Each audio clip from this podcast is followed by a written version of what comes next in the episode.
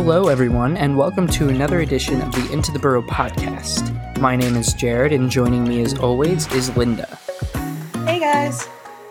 Uh, yeah, this week kind of sucked. Uh, not gonna lie, and uh, you probably Yep. know like what we're referencing. It just feels uh very heavy, and I don't think that what we're talking about today necessarily helped with that, like existential dread, uh, because we're talking a lot of pessim- pessimism, pessimism, Uh, pessimism. Jeez. Okay, well, uh, we're recording really late, and we both had really long work weekends, and I know that you had just a lot of interesting stuff happen to you yesterday. Uh, would you like to elaborate on any of that?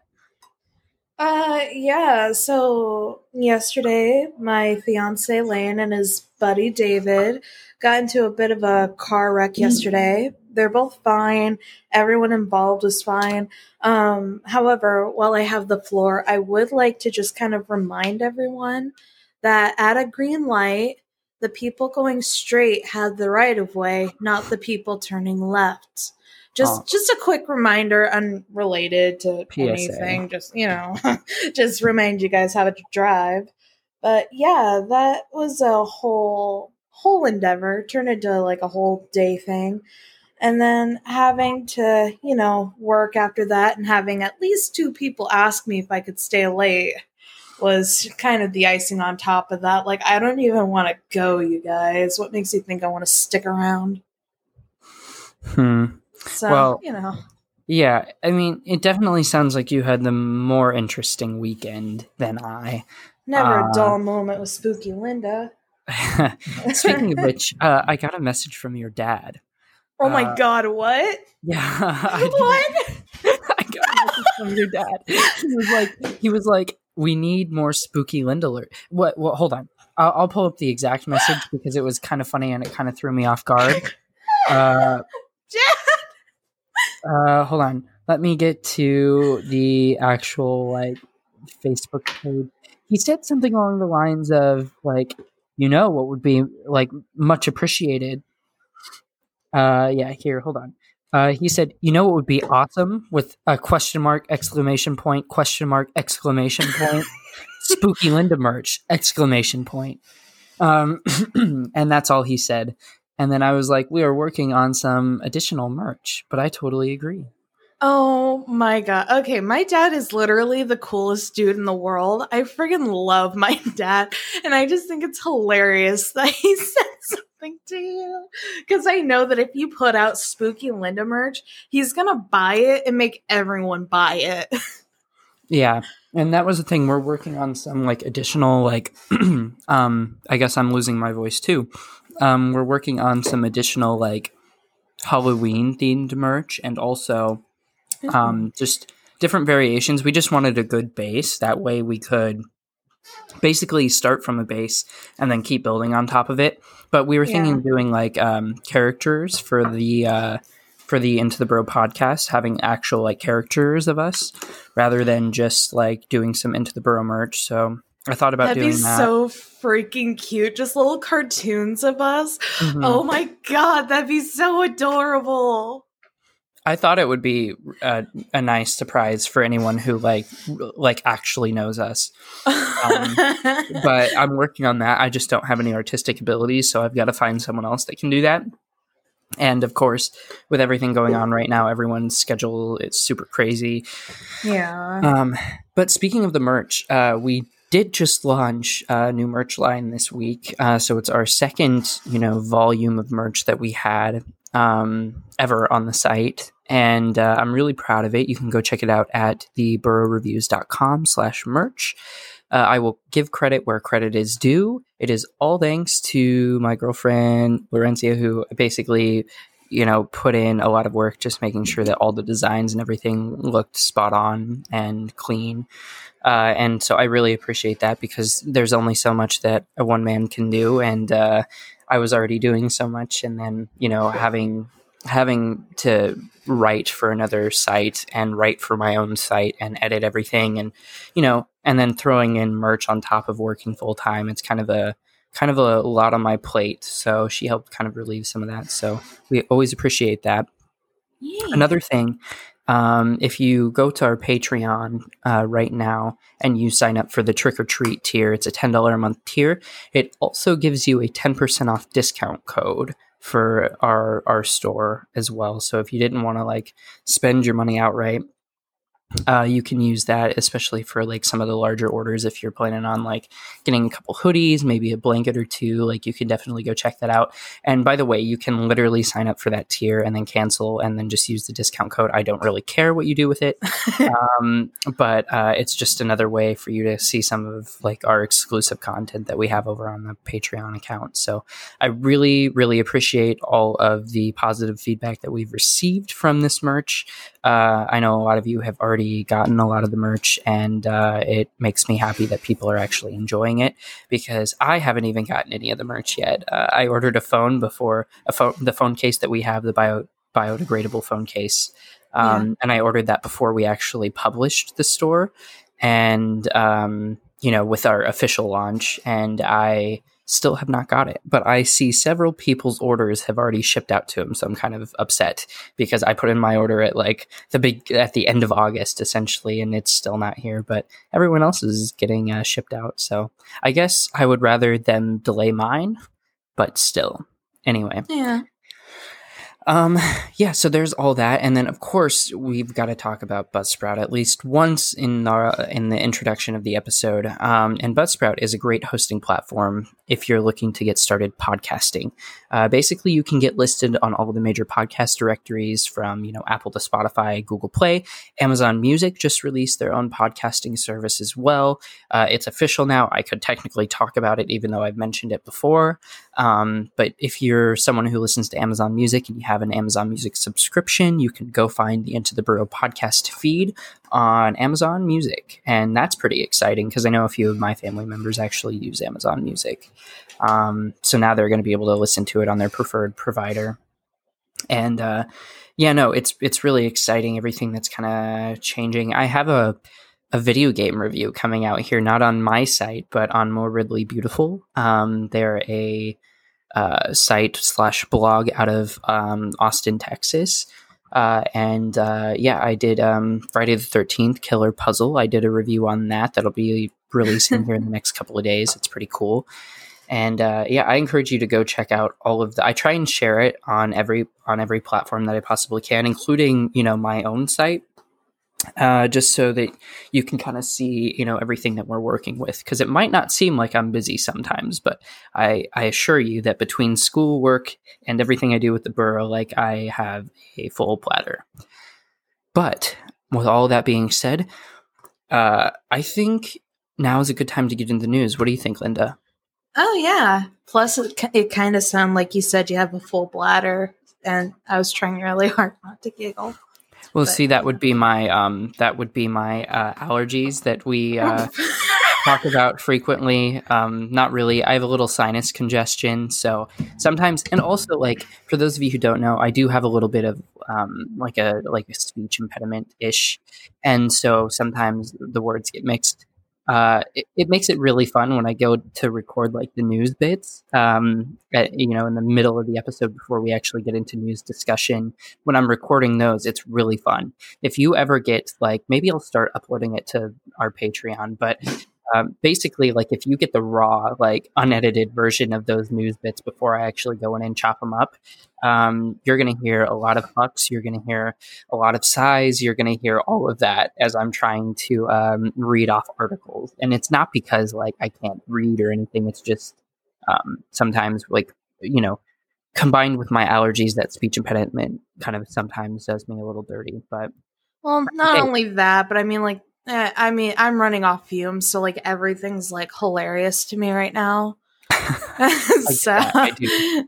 don't worry, I'm not. I'm not like roasting you this time. This time, oh no, Um, you, you can roast me whenever you want. That's okay. I accept your roasting. I'm Uh, just other people, dying, you guys. other people it's fine but like eh, you know we we dish it back and forth pretty well so you know um it's it's a two-way street for sure but uh yeah let's go be pessimistic Woo. If you would like to support the Burrow Reviews or the Into the Burrow podcast, please consider subscribing to our Patreon campaign. Our Patreon offers four distinct memberships Candyman, a $1 a month tier to show your general support for what we do here on the Burrow Reviews. It follows a $2 a month tier that will grant you early access to our videos before they release on YouTube. Hereditary, a $5 a month tier with exclusive podcast discussions and member only polls so you control what content we focus on each month. And finally, Trick or Treat, a $10 a month tier where you'll get exclusive videos, behind the scene content, and all of the other tier perks. During these times, it is crucial for us to remain stable, and with your help, we can get there. Head over to patreon.com slash the Burrow Reviews to sign up. The Burrow Reviews, your movie refuge. The latest news from last week. Rebecca Rubin and Brent Lang of Variety write Black Widow eyes new release date. Soul may move to Disney Plus. The reopening of movie theaters may hit another speed bump. Disney will likely delay Black Widow, the superhero adventure from Marvel that was slated to open on November 6th, according to multiple individuals with knowledge of the situation. The studio is also exploring various release options for Pixar's existential cartoon Soul. The animated kids film is still scheduled to release on November 20th, but it is unlikely to move forward with those plans. The studio is even considering releasing it on Disney Plus. However, a Disney insider disputed claims that Soul was moving to Disney Plus.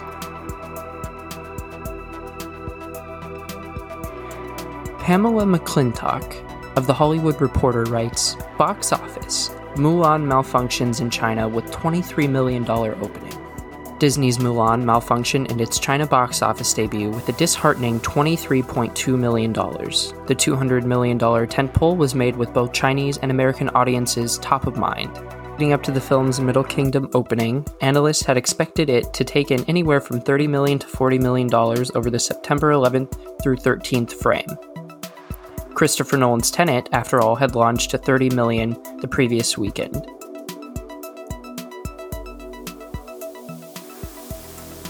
Brent Lang and Rebecca Rubin also write in Variety. After Tenet stumbles and Wonder Woman 2 moves, movie theaters brace for rough fall.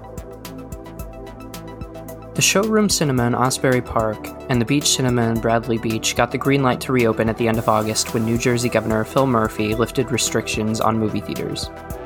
Mike Sedano, who owns both venues, says that even though he can turn on the marquee lights again after dimming them for roughly six months, he's hesitant to start welcoming back customers. Sedano isn't sure when he'll begin making moves to reopen.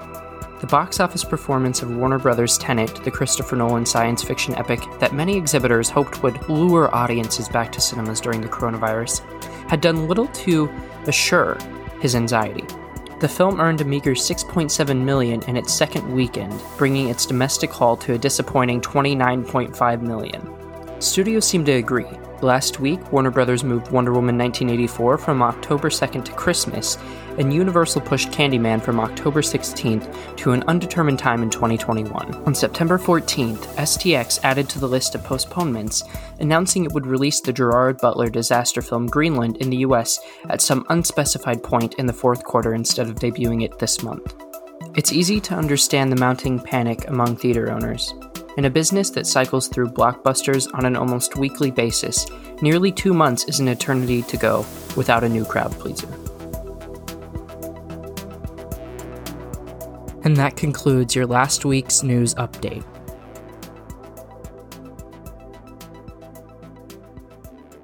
Did you know that we have our own YouTube channel?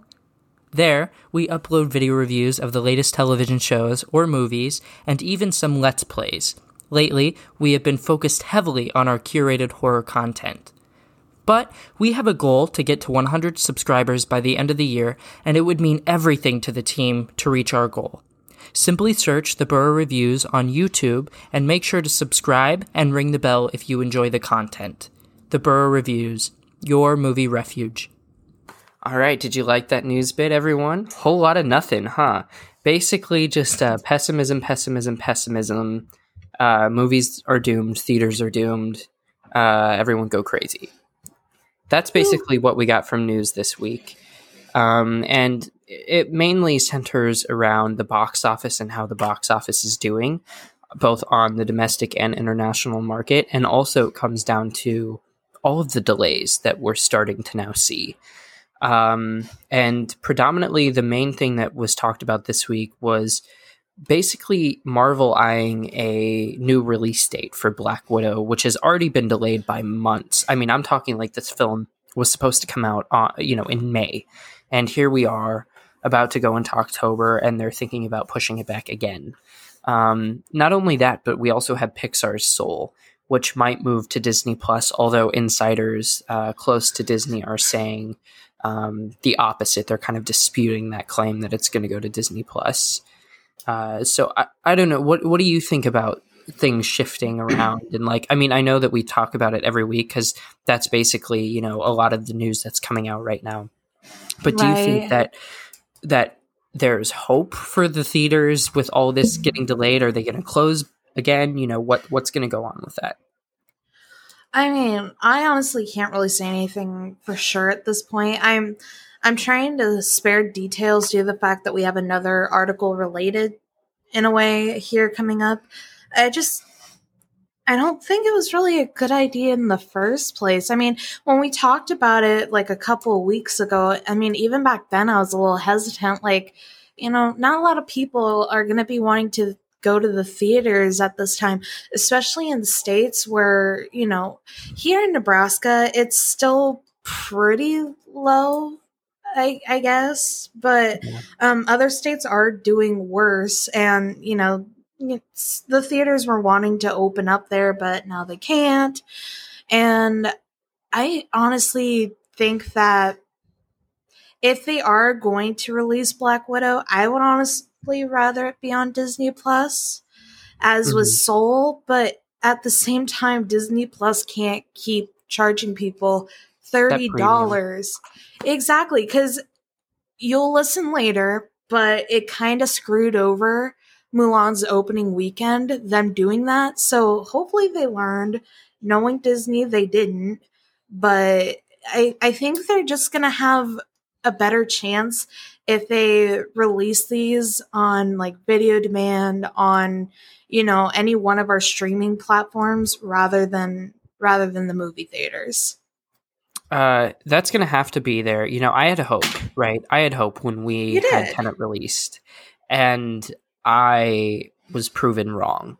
Um, there is not really a whole lot of people wanting to go out to the movie theaters right now, and I think a lot of that hesitation is still how variable and how unexpected some of the COVID news has, you know, occurred over the past few months. You know, specifically here in Lincoln, it's gone up, down, up, down. You know, it's been this constant right. roller coaster of how many cases are being, you know, confirmed, and and I get that a lot of that's due to increased testing, but you know, not everyone will kind of pick up on that, and not everyone will trust all of that information. So when there's a whole lot of uncertainty surrounding this it's going to make it more likely for people to stay home.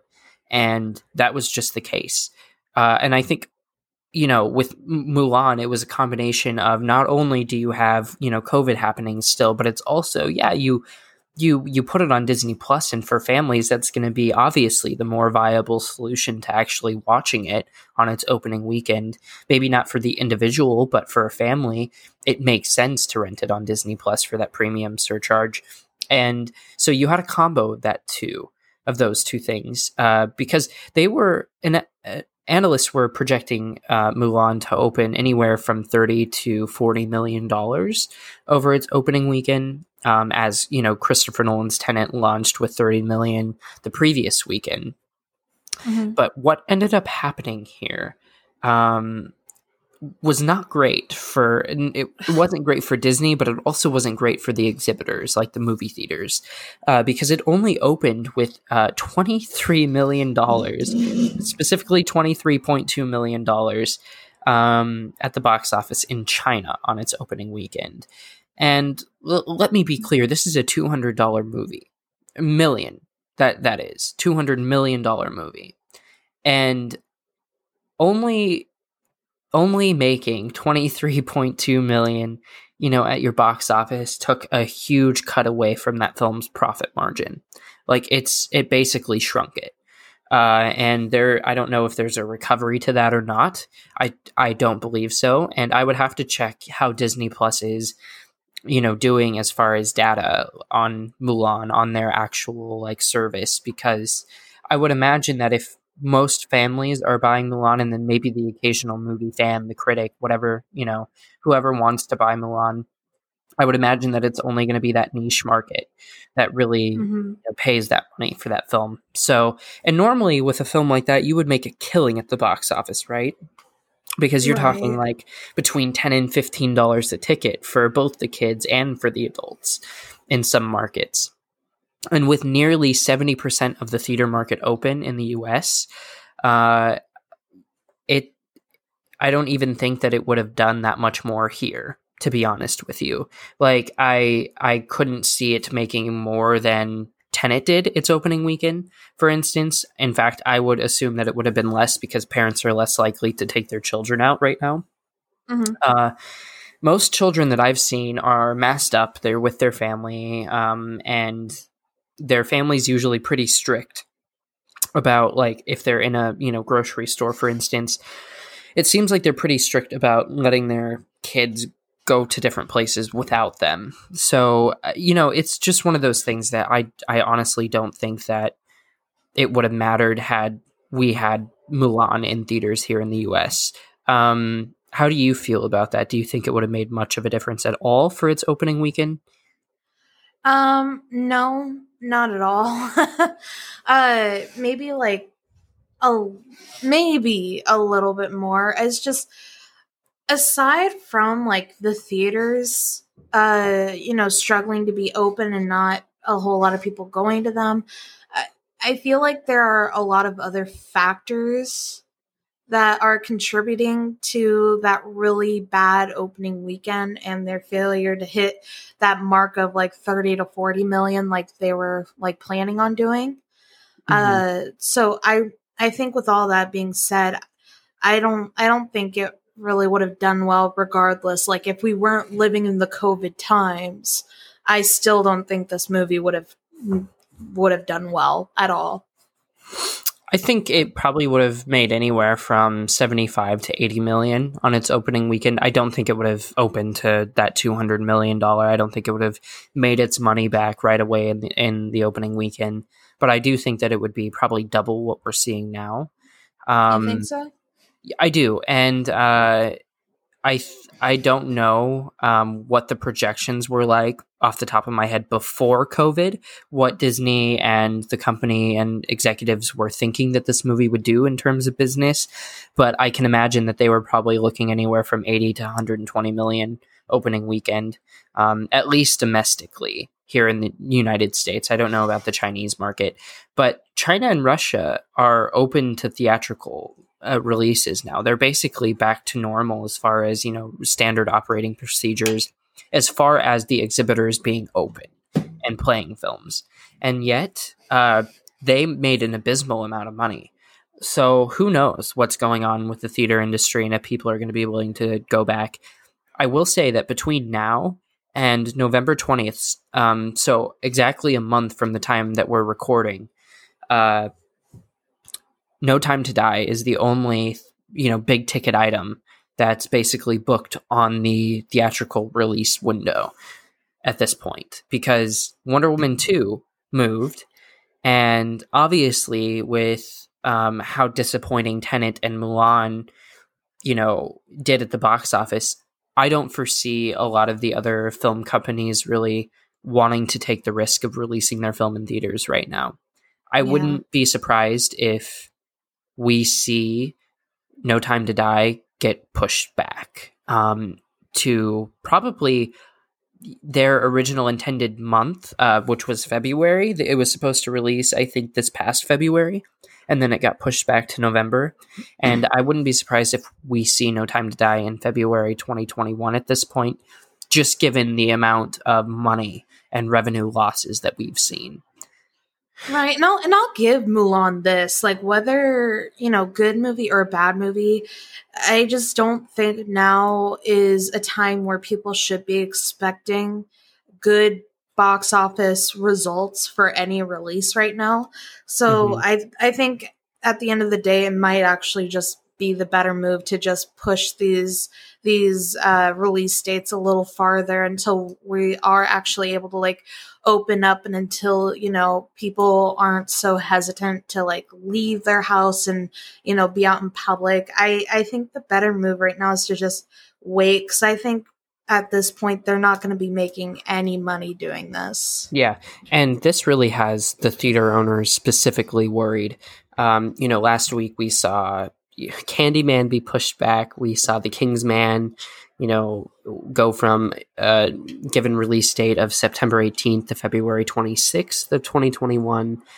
And Greenland has an basically indefinite uh, delay, so we don't know when Greenland. That's the like Gerard Butler disaster film uh, that was supposed to come out um, just this past week uh, that was pushed back indefinitely. And we're seeing this across the board with almost every film, no matter how big it might be.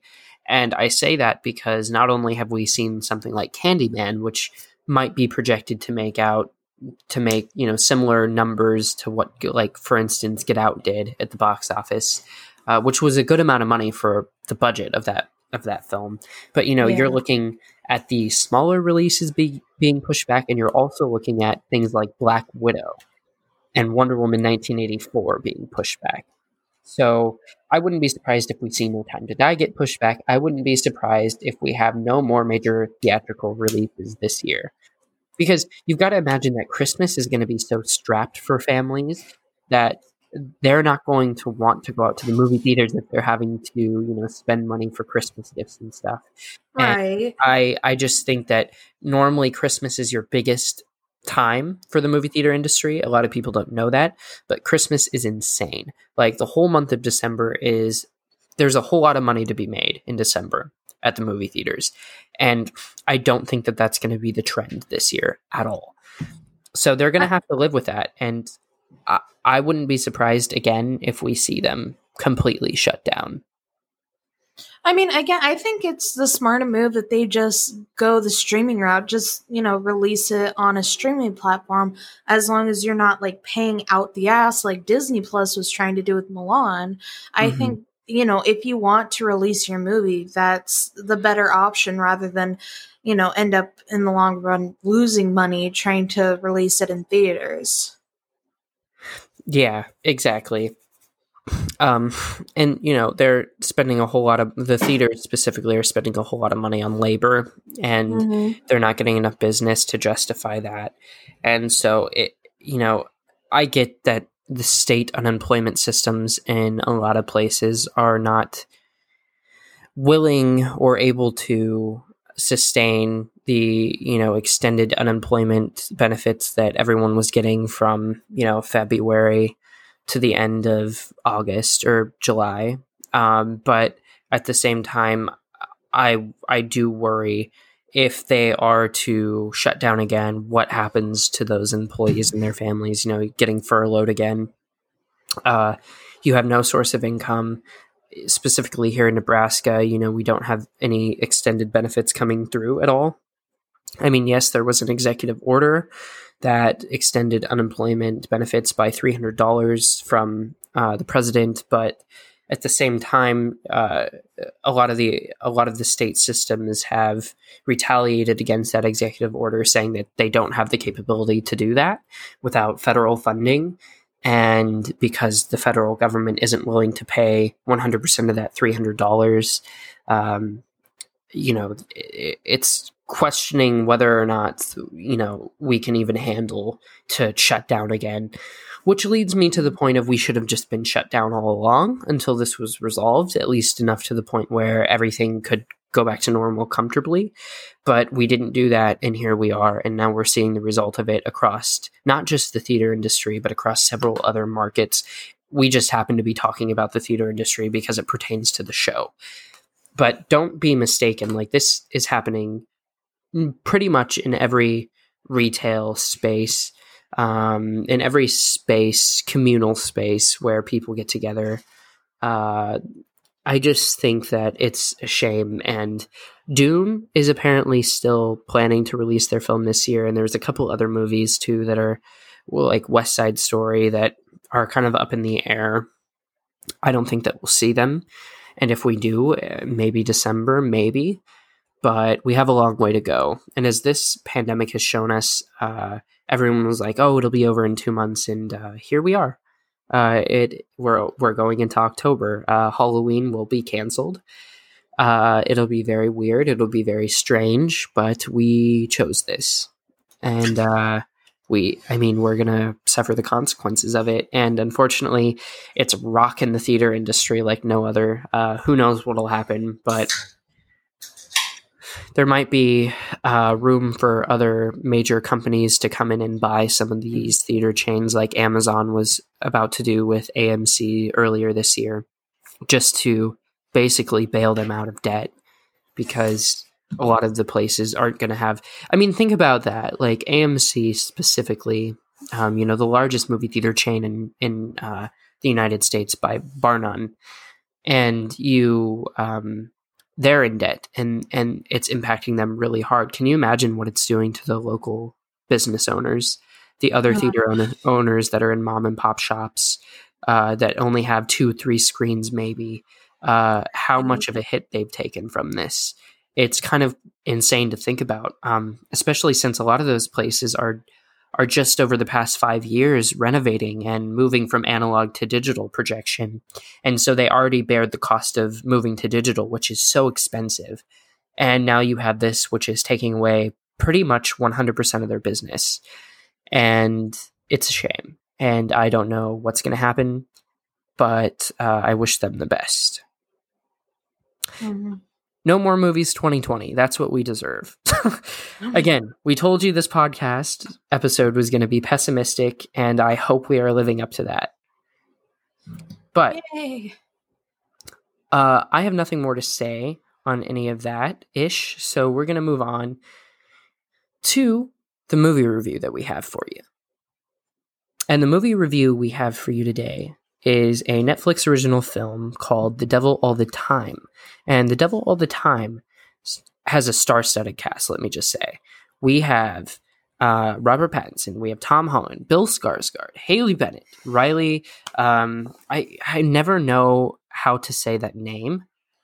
Do you I know how to say that name? I've been saying like Cove. Co?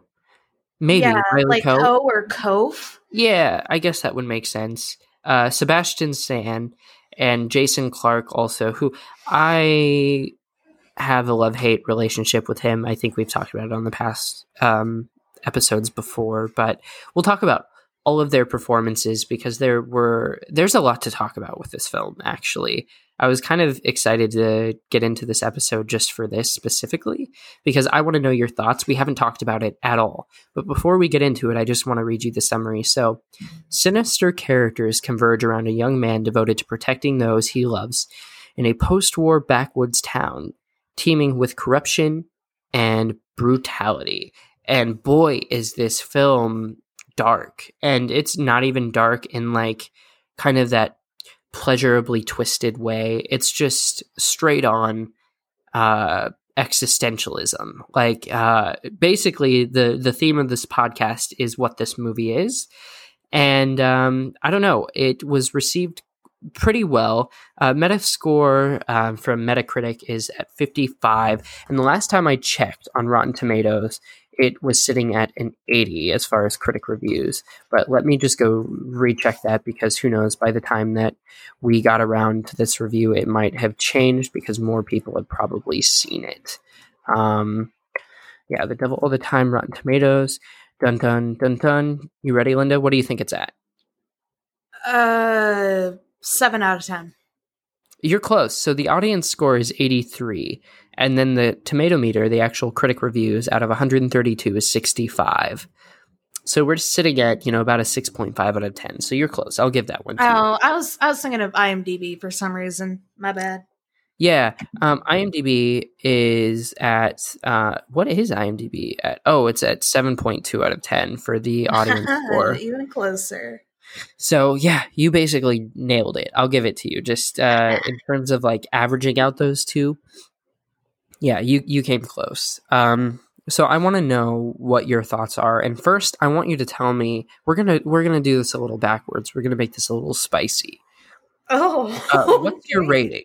I want to know. I'm curious to know your rating.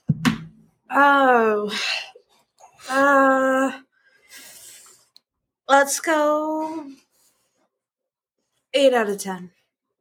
Oh, you're going eight. My score is also an eight. Um, so we're at the same level, and I'm Oh, actually kind of surprised by that. Uh, I didn't know that. I didn't think that you were going to like this um, as much as I did, as most people obviously have not.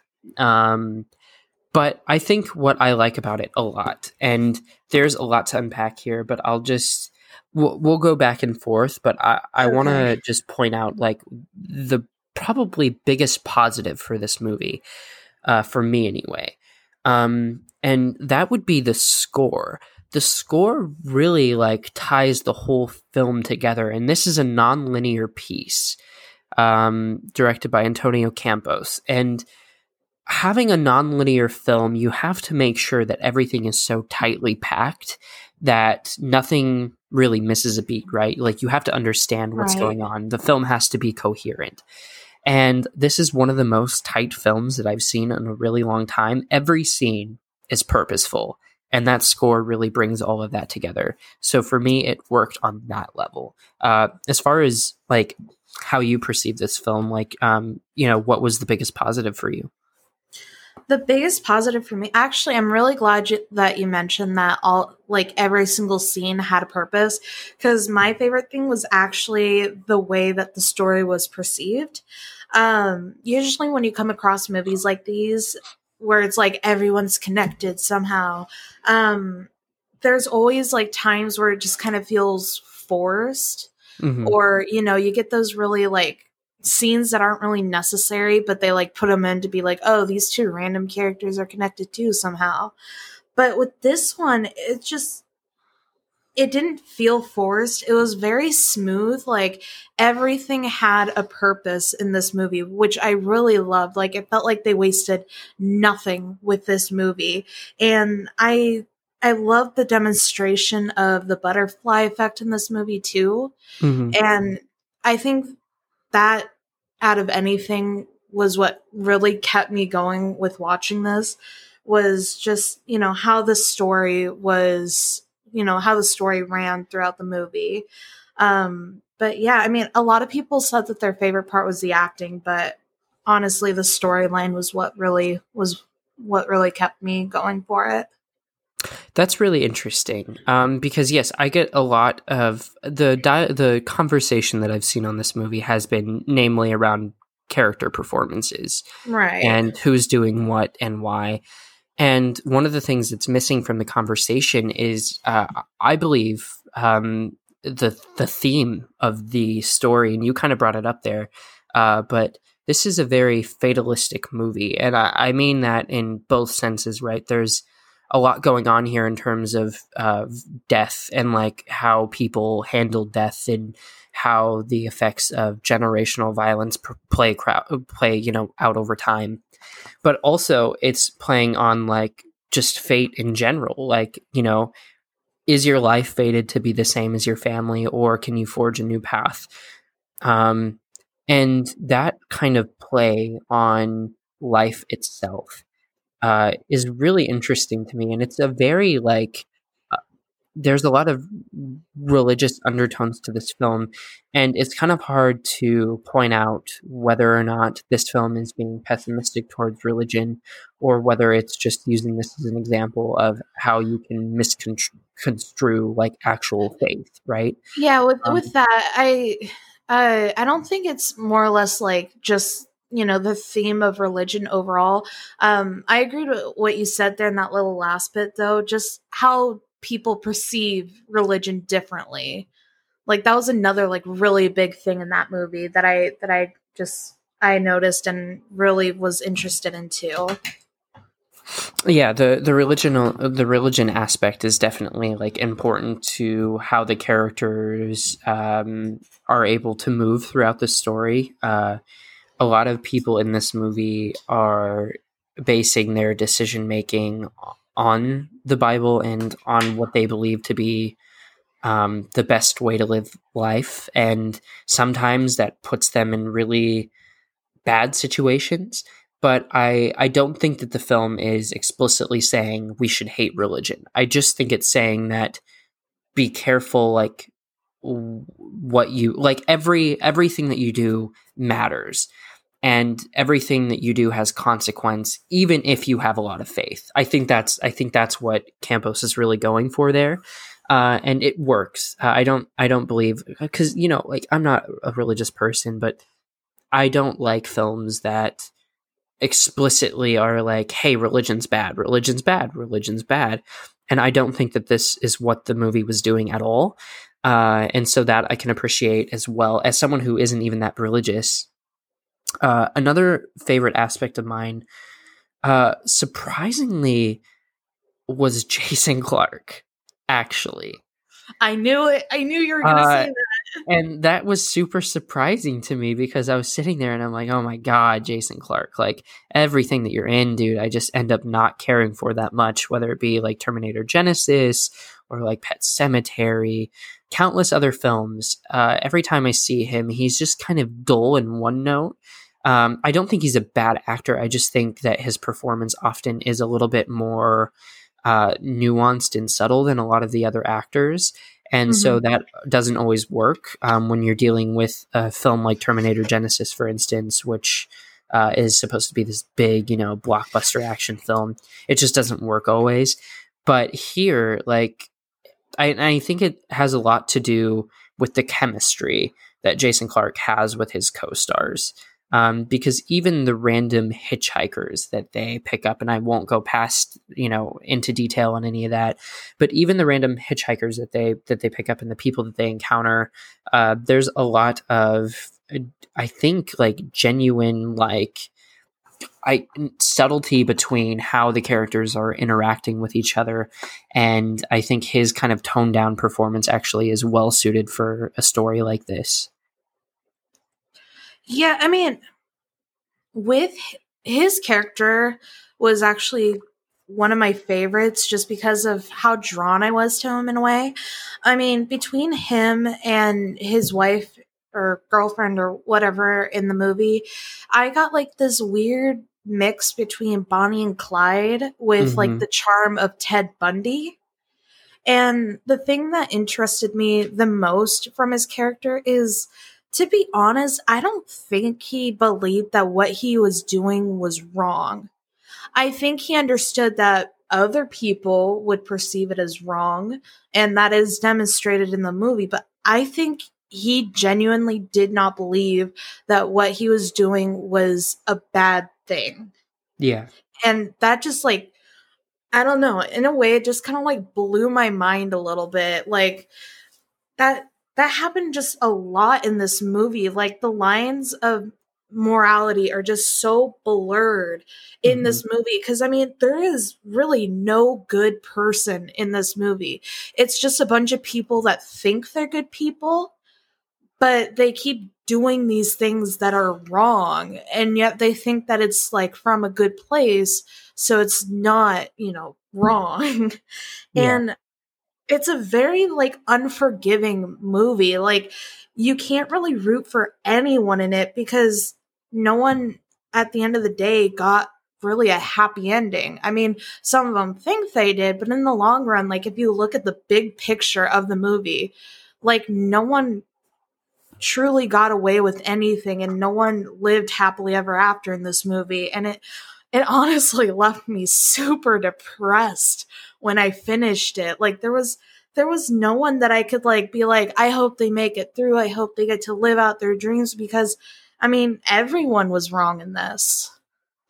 Yeah, that's a very good point. Um, it really definitely forces you to think about like your actions too and like what you could be doing different. I think even if like you had um, kids, for instance, I think this is the type of film that you really like sit back afterwards and like reevaluate some of your choices and like not necessarily how you're raising them, but like you know make sure that that you're being extra careful like not to not to bring kind of your your trauma onto your children is is mm-hmm. a, is a big takeaway from this film actually between Bill Skarsgård's character and Tom Holland who um, is playing his son and uh, that that whole relationship was super fascinating and again you know it ties back into how like tightly packed this film is where something that happens like right at the begin the beginning, you know, with Bill Skars Skarsgård's character slowly unravels with Tom Holland throughout the, you know, two hours and 20 minutes, I think is how long this movie is. But it really does like catch up to Tom Holland in the end. And mm-hmm. the parallels between, you know, father and son there are are really dynamic and really fresh. Um, and that relationship and actually we all the relationships here are, are superb. Um, I, I, did want to talk about robert pattinson a little bit just because it deserves mentioning at least. Excuse me. Uh, i just died there for a second. You can still hear it. Uh, really serious conversation and then i just choke. Um, glad you're not dead yeah well, it would, it would fit the theme of this movie. Um, oh God. There's so many deaths here. Oh my God. But anyway, oh uh, Robert Pattinson um, withheld his accent from this film, uh, from the director and from everyone else until they started filming. And he refused to get like a dialect coach to help formulate his Southern accent.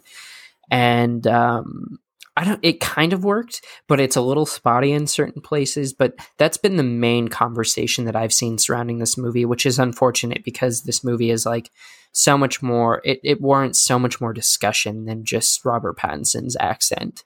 Uh, I don't know. What did you think of it? Did you think it was like consistent or did you think it was off a little bit?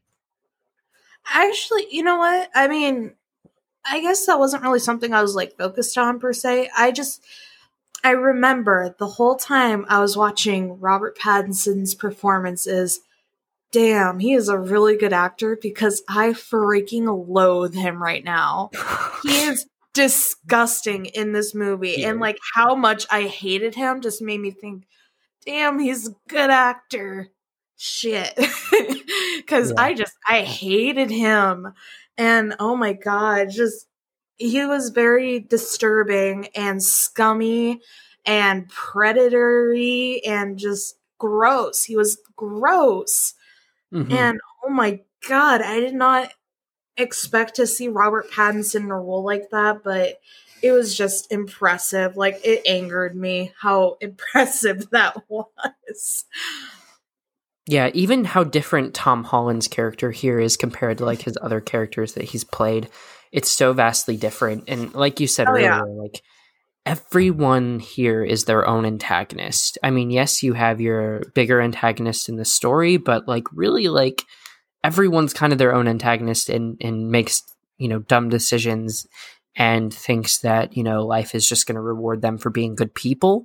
And I think what this movie also had to say was that uh haha, you think you're a good person. Well, you're, you, I mean, you can't escape like bad things, like they'll happen regardless. Mm-hmm. Um, so that's also one of the more pessimistic aspects of this movie. Um, was there anything that like you didn't like about this and that you would have changed? Uh, I mean, I know it's like a major storyline. Sorry, spoiler alert, but I think they could have gone without killing the dog. I understand why they did it, just a personal preference. I don't like watching or hearing animals die in movies. I'm a huge animal lover, and just hearing that, I, hmm, it really pushes me the wrong way. I get why movies do it and I understand why this movie did it, especially since like I said it's a it's a big storyline. I just hate it when they do it.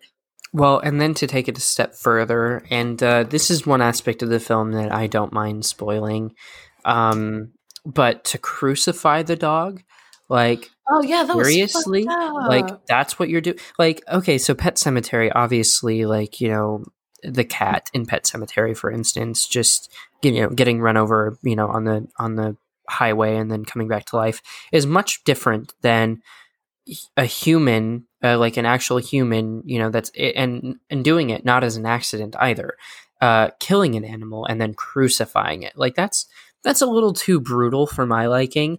And Yeah. like, uh, I I would agree with you that that's um, one thing that they could have probably done without. Uh, and like, also, it fucks Tom Holland's character up so much. It So does. much. Like throughout the whole entire rest of the movie, he mentions the dog at least once in every single scene he's in, which to be fair, that would totally be me if that happened to me. But that only further goes to prove to you like just how unforgiving this movie is. Like Mhm. it it don't give a shit. Like No, it doesn't. it does not. And I'm how have we not talked about the fact that Harry Melling, aka Dudley from Harry Potter, is in this as the wacko priest? Yeah, yeah. Like, that oh that God. it was a little it was a little jar i because i didn't know that he was even in this movie you know and well, then when I I saw him and i don't know how because like i just didn't recognize him in the trailer i guess but then when we actually get to the movie and eh, i oh he was one of the characters that i absolutely despised like sebastian stan's character i sympathized with at first and then by the time we get to the end i'm like oh no you're just you're Yeah. you're too far gone for me, dude. Uh, like you're pretty despicable. And uh, right away, his character, uh, I Harry, uh, this is uh, his character really just made me angry, and I was so satisfied when he was, uh, you know, um, cut a little short from from the film. He's not in it. Obviously, this is like a non-linear story, so we're bouncing back and forth all over the place, and the amount of screen time that they give him is just enough for it to be unsettling and a little annoying, but not too much for you to be angry at the film for giving us this character for the whole for the whole film.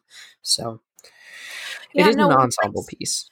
Yeah, it it really is, and I mean, it's just so funny because Lane and I are sitting here watching this movie, and I'm like, this priest is like super goofy looking. He kind of looks like the fat kid from Harry Potter, and I'm like, oh, it is fucking. and I felt super bad. And actually, I honestly think that his character, out of everyone in this movie, is like that perfect example of, you know, what we were talking about earlier. Like, what they think they're doing is like right when really, like, you know, that it's not the right thing to do, but they don't really believe that. Oh, it was so ridiculous. It Oh, actually kind of made me upset when that whole story unfolds because I'm like, seriously? Like, who in their right mind? Anyway, uh, obviously they're not in their right mind. Most of the people here are um, Oh, severely fucked up in the head. Uh, and I say that um, not lightly either, uh, because obviously they're really because we're picking up this story. This this takes place uh, in a very specific time period. You know, right after the the war, World War II, that is, and it carries up through the late 60s or the early 60s, I guess, or late 50s, one of the two. I, I believe. It starts in the late 50s, and then like the second half is more into like the early to Early. mid 60s. Yeah, I thought it was early to mid 60s, but we also have the little bits and parts of the war that we go through too. Mhm. Um, and I don't know, like, I really appreciate the time period and they establish it really well. So it's not done, um, it's not done for a nostalgia kind of feel. It's done to service the story more than anything. And I think I can appreciate that the most. Just because a lot of times when you're dealing with like things that are taking place in the late 60s, you know, we have this whole conversation about is this nostalgia porn, blah blah blah, and I don't think that they did it at all here. I think um, I think it was handled really delicately, and I it mean, adds oh. to the story. So yeah.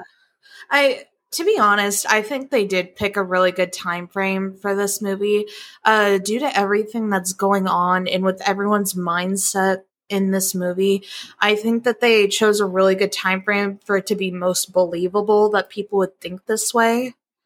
So Mhm. I mean, I, I agree with you that it, it really does add to the story. And uh, there was one more thing that I wanted to mention, just because I was honestly a little surprised that I liked it.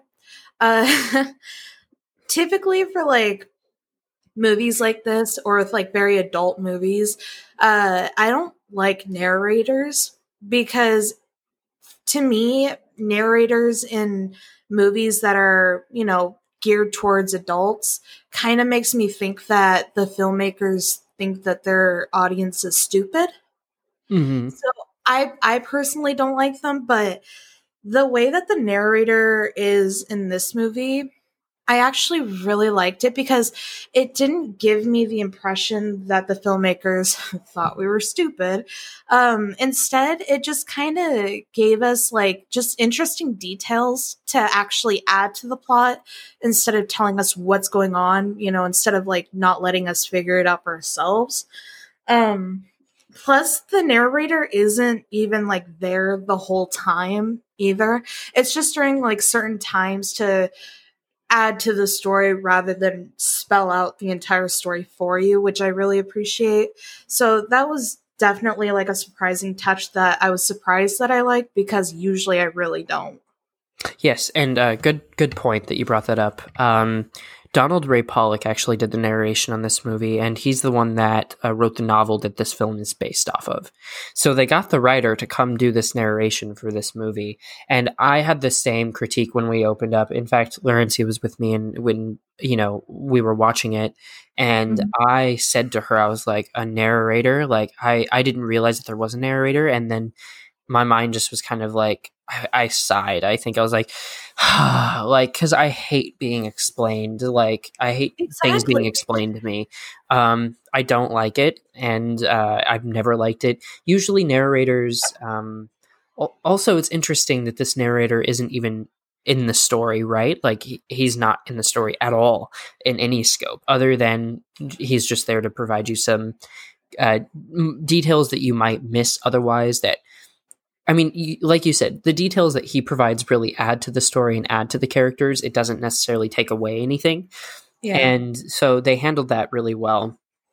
And also with the narration itself, they do a couple interesting like perspective change it not necessarily perspective changes but i guess what i'm trying to say is they they play on voyeuristic elements really nicely in this movie so there's this whole montage and i'm not going to spoil it for you but there's a whole montage where we're seeing a specific character doing things. And it keeps you know we we keep watching that character for maybe i think like three minutes or so. And uh, no other character is really shown. So i mean i picked up on what was happening right away but that's because i study film so i kind of knew what was going to happen. And uh, but for everyone else like that perspective change and i i don't know if you know what i'm talking about linda but when it's revealed that another character was basically watching that character do all these things later in the film, it wasn't explicitly oh. it wasn't explicitly mentioned. Like it wasn't shown that that this character was being watched until later on we find out that this other character was watching him. And that whole like play on who's watching what in terms of the actual story is super fascinating and it was super subtle but you could tell by the way it was being filmed that it you were kind of in someone else's shoe. And that was the one instant instance in this movie i think where we actually had like a clear perspective on one character's point of view like visually like mm-hmm. on the frame. And that was really interesting. And i really really dug that part of the film. And also it leads to a very satisfying uh, conclusion for a character as well. Um, not maybe satisfying for that character, but sh- certainly satisfying for the audience. Mm-hmm.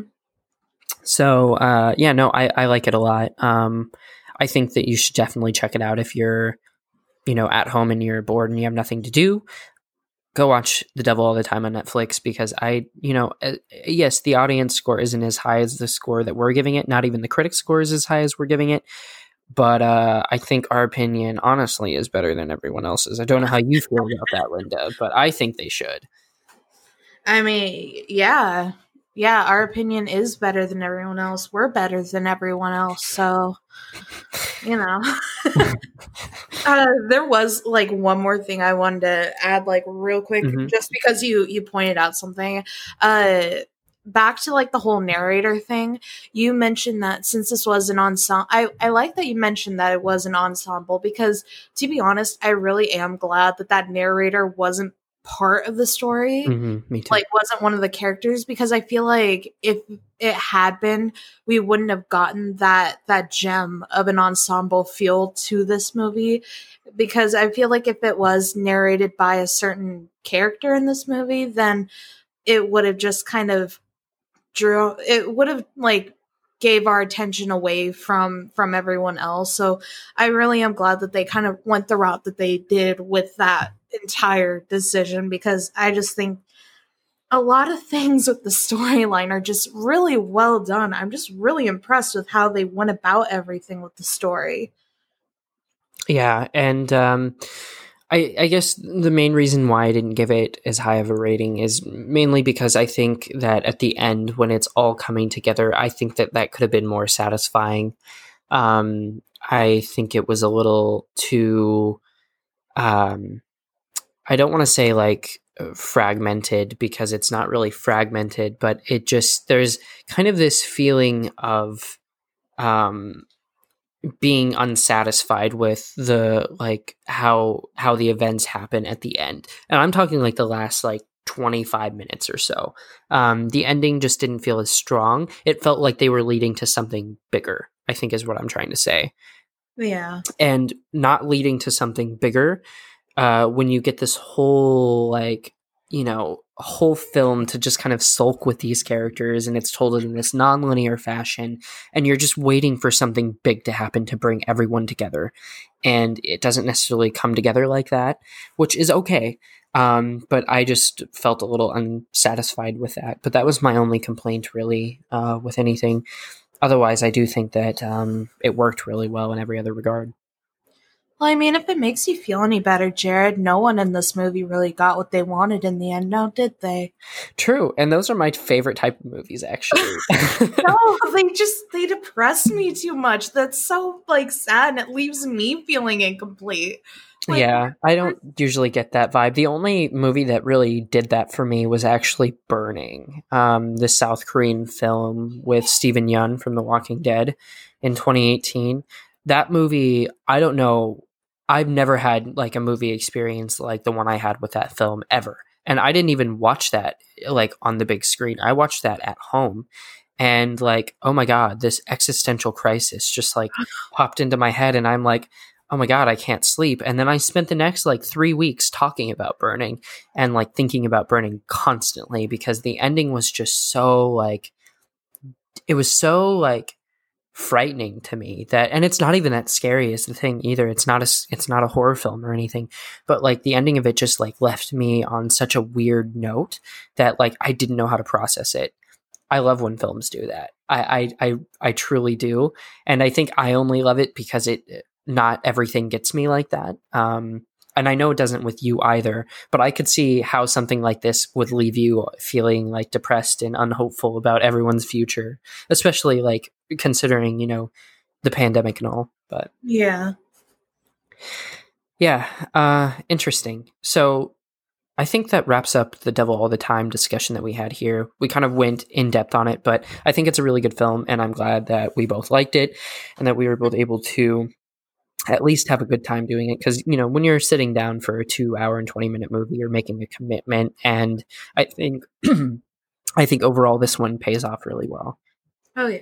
So now don't think i would let you off that easy without at least one more ad read. The good news though i'm simply trying to tell you about our website theburrowreviews.com we have plenty of articles and reviews for you to read as you ponder your existence during these trying times.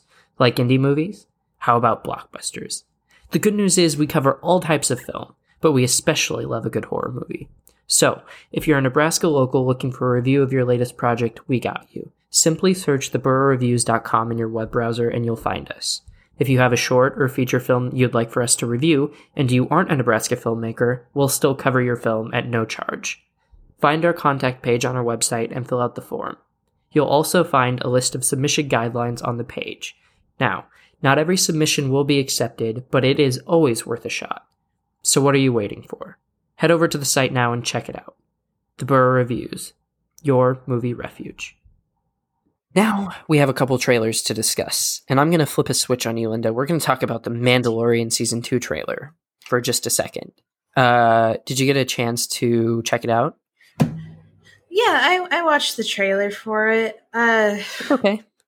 Yeah, I mean, I feel like I would have been more psyched about it if I actually watched The Mandalorian, which I I don't. Oh, I thought Lane would have made you. No, no, he can't make me do dick. um, the only thing I really got from season two, I don't really know how much different it is from season one, but it doesn't look that uh, different.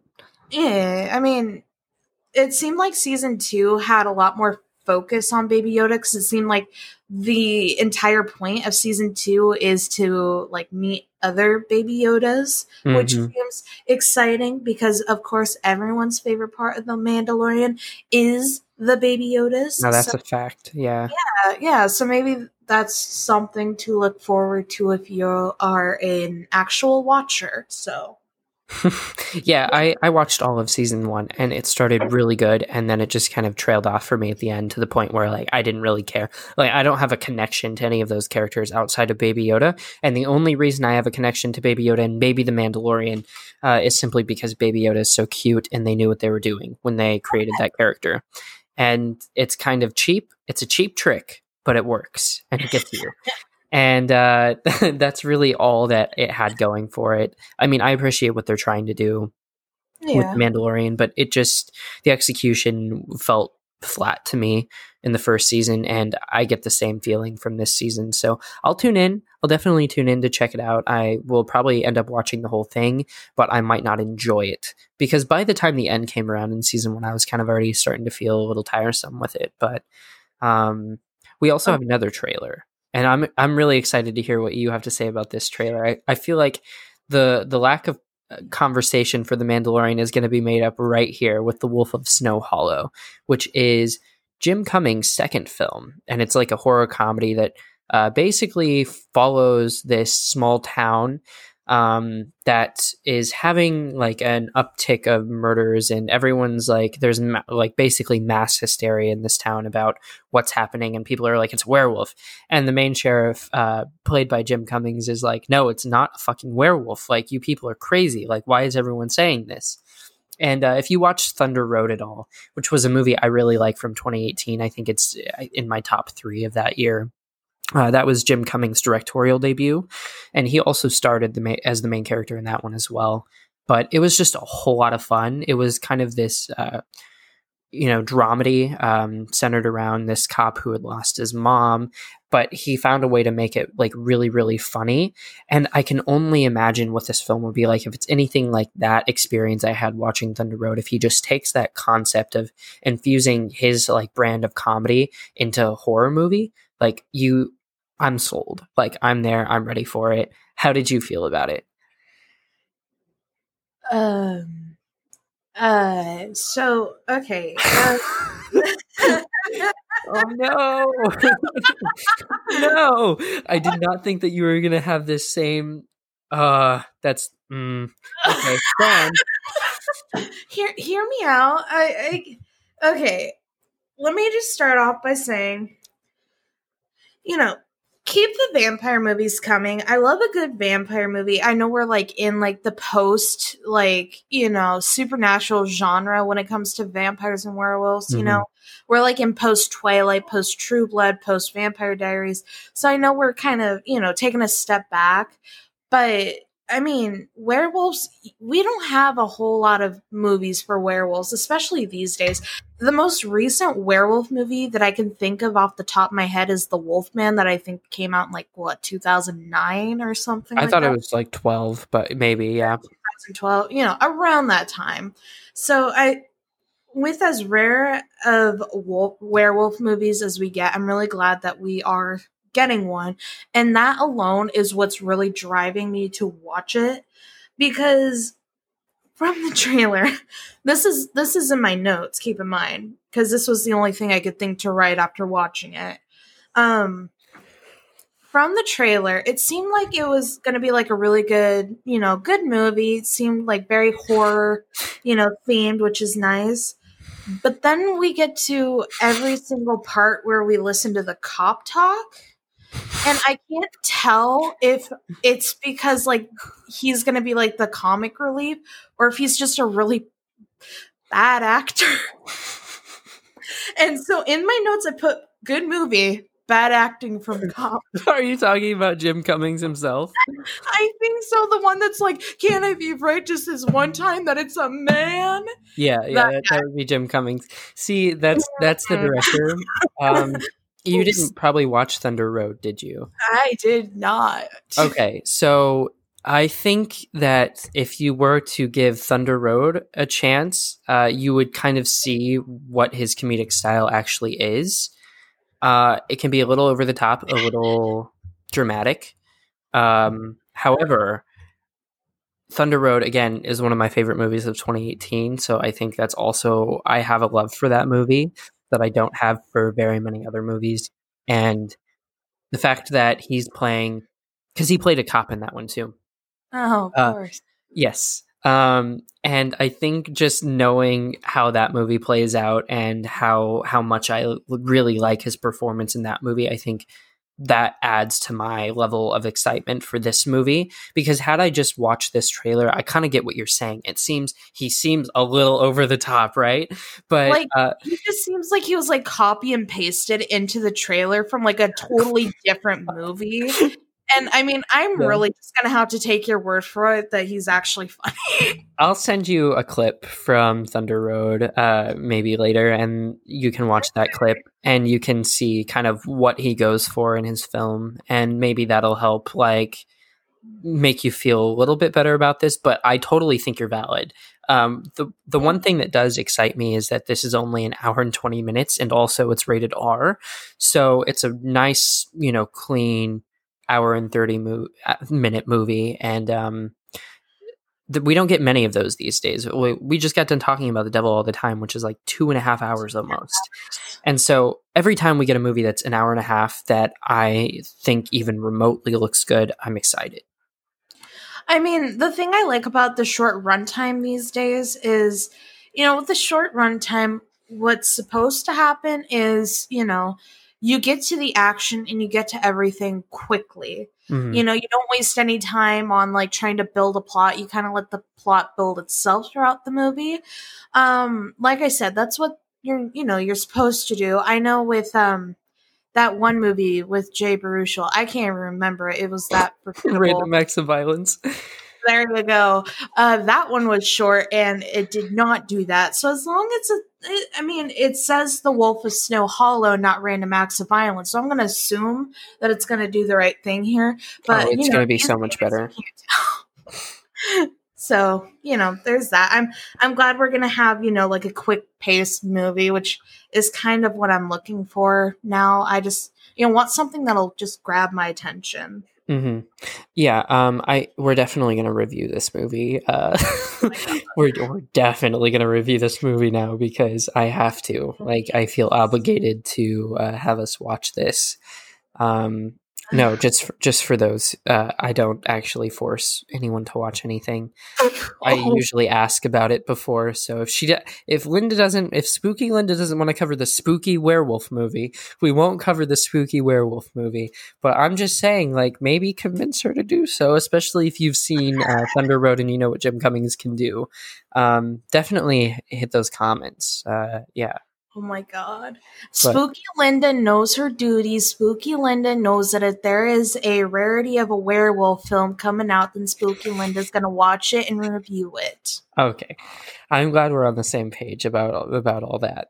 Um, so yeah, that concludes the conversation for that trailer. There was another trailer that just released, like I don't- like literally like an hour and a half before we started recording. I don't know if you got to see it, but it was the Oh, WandaVision trailer.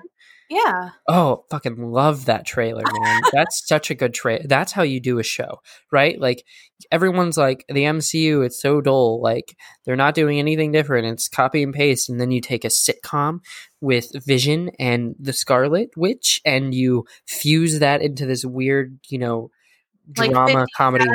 I hybrid. love Lucy type of thing. Yeah, it totally reminds me of I Love Lucy, and I love Lucy, if you know what I mean. And like the thing is, um, I just I just really like dug that trailer, and it was so different from anything else that really like I've seen on TV, eh, like at least currently, and like I don't know, it gave me good vibes, and I will be watching it. Yeah, no, the way they went about that trailer was absolutely genius. Like it was super fun and it was like a really fresh take on like most trailers you see from like Marvel or DC. Like they went like the super fun route with it without being like too serious. And it, that alone like honestly made me want to watch it so bad. Yeah, I'm right there with you. Like, I cannot wait for that show to release. Um, I did cancel my Disney Plus. I'm currently using um, the household's Disney Plus, uh, but um, mainly because, like, outside of The Mandalorian, I didn't watch anything on Disney Plus. But you bet you, um, you betcha. I, I don't know You why I said that so weird. You bet you, uh, you betcha. I will be watching WandaVision when it releases. Oh yeah, me too. We It's could cute. release a whole podcast with just my fuck ups. Oh no, that'd be too mean. Because you know that if we, you know, you know that if we did a video on all your fuck ups, we're gonna have one on all my fuck ups, and that's not gonna be as fun because that involves me.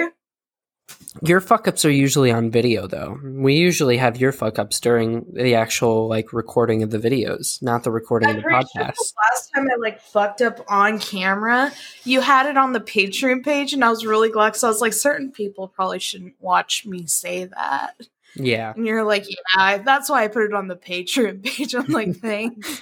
yeah, yeah, yeah. I get it. I get it. Um. Okay. Cool. I just, what? Oh, I was, I was gonna say, I just, I remember one certain clip in particular that Yeah, I I'm really not gonna go about. into detail.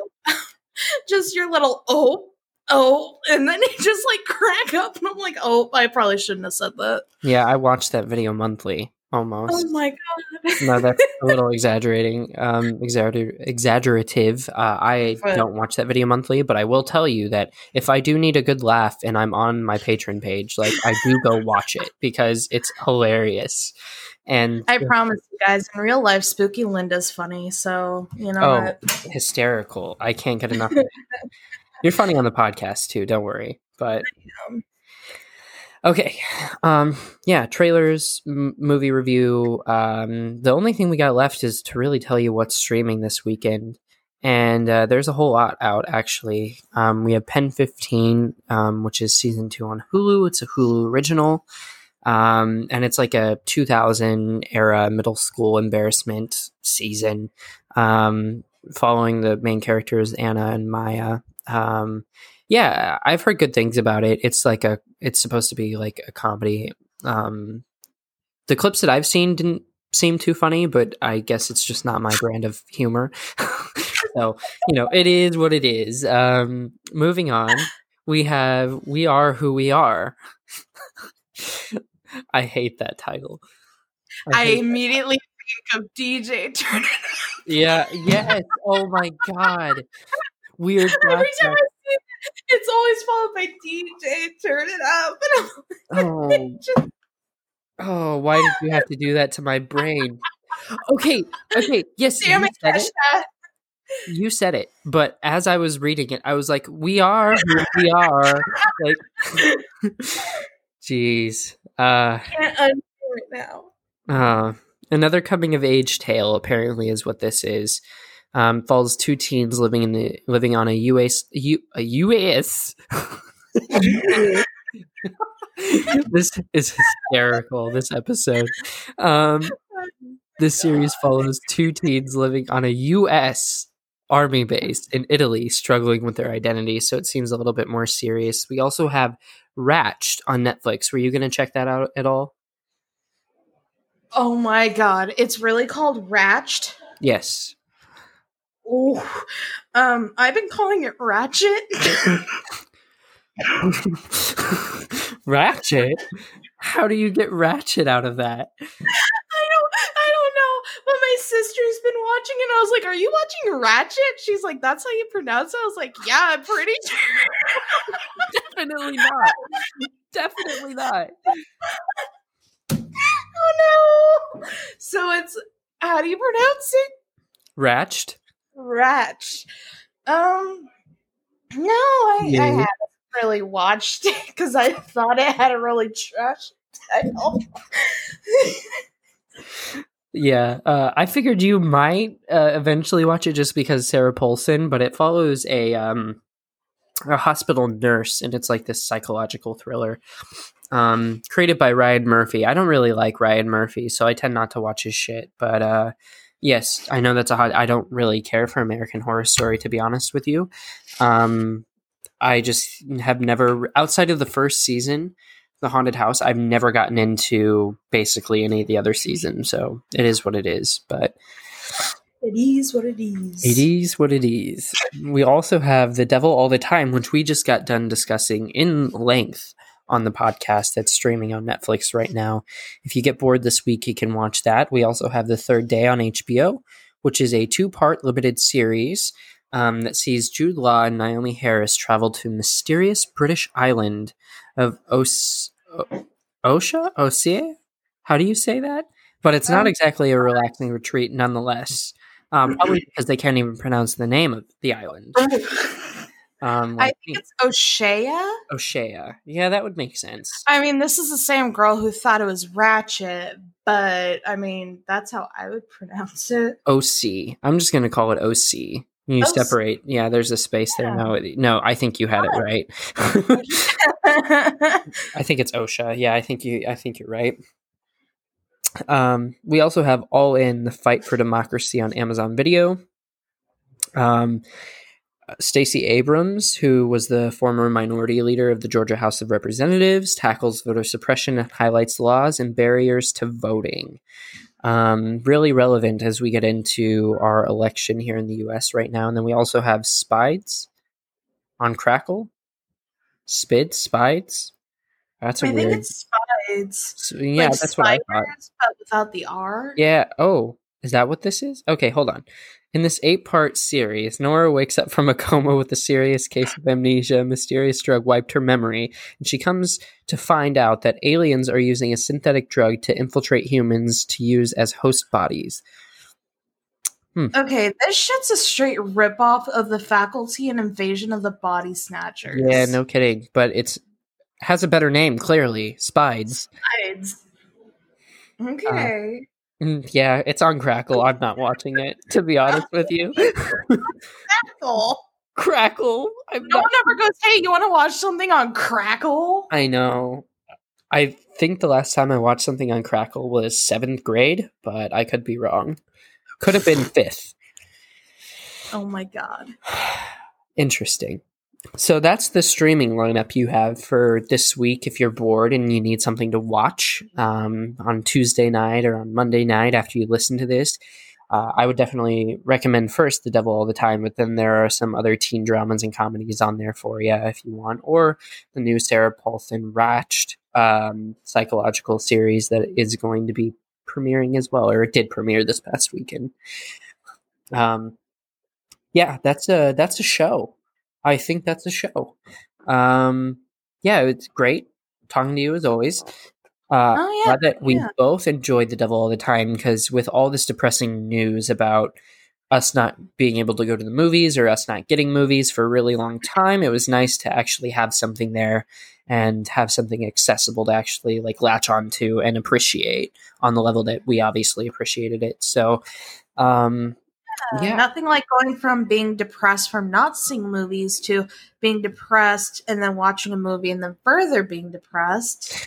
Uh, you know. Also, by the way, okay, back on the streaming thing, Mhm.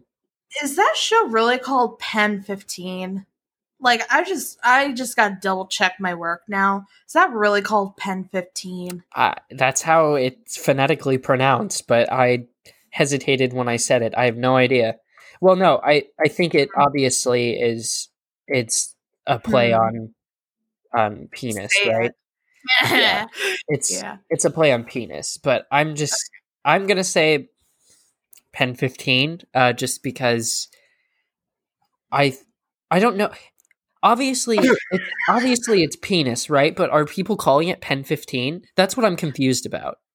I don't know. At the end of the day, I just really wanted to hear you say penis. I I almost want to look up a video so I can see how other people are pronouncing it. Um, do it. Also, Linda, I don't. I can say penis. I can say vagina. I don't care. Like, I know. I just didn't want to be like, "Hey, Jared, say penis." T. No, I just, I just kind of wanted to hear you just kind of say it. You know, yeah, yeah. I'm tired. Okay. I get it. I get it. Well, luckily you get to go to bed now after your long work shift, and um, I will edit, and uh, this show will be released exactly almost twelve hours from right now, um, Mondays at eleven a.m. Central Time. And uh, yeah, make sure to subscribe to the Into the Burrow podcast on whichever provider you use to get your podcast. And also, if you want to share the show, give us a like um, when we actually well not a like i guess uh, but a download. If you want to download the show that really tends to help us in our numbers here uh, on the back end. Um, but sharing also like i just really appreciate p- people who take the time to like share this podcast and this work because we we both put a, a lot of time into doing these things and Oh, especially now that we can't do like videos or haven't been doing videos uh, because partly because there are no movies being released. Um, I think that the podcast has really been a nice creative space for both of us, and I know that I appreciate doing it with you, and I appreciate having you on it. So it really does help if you share and download, and uh, Mhm. just make sure to spread the word about it. You know, people often don't know much about movie news unless like you're in the industry, and I think that what we provide here, I am going to sound like a narcissistic, egotistical piece of shit for two seconds. But I Do think that what we provide on the Into the Burrow podcast is definitely a more accessible kind of um, approach to the entertainment industry and like all the news surrounding it. Uh, mainly because we're out here in Nebraska. So obviously, like, we're not as closely involved with all that stuff. And so it's a lot easier for us to provide a more rounded perspective on everything. Um, Mhm. and I really appreciate that. And for the casual like movie fan, it's great because we we really don't get into too much of the um, you know the casting news or any of that garbage. I it's not garbage, but I just the reporting about the casting news. I really don't care. Like I don't care who's cast in what unless it's unless it's Scream Five. Oh yeah, Scream Five. Like everything is out the window. We're going over every single detail about that movie. or like a new Nightmare on Elm Street, or you know, a new Friday the Thirteenth. Like I like obviously, if it's horror related, we're probably going to be a little bit more key, keyed in. But if we're talking about the next Marvel movie, man, I don't care who they get for that. Like, like it's it's just one of those things that I don't know. I've just taken a particular interest in. So, know.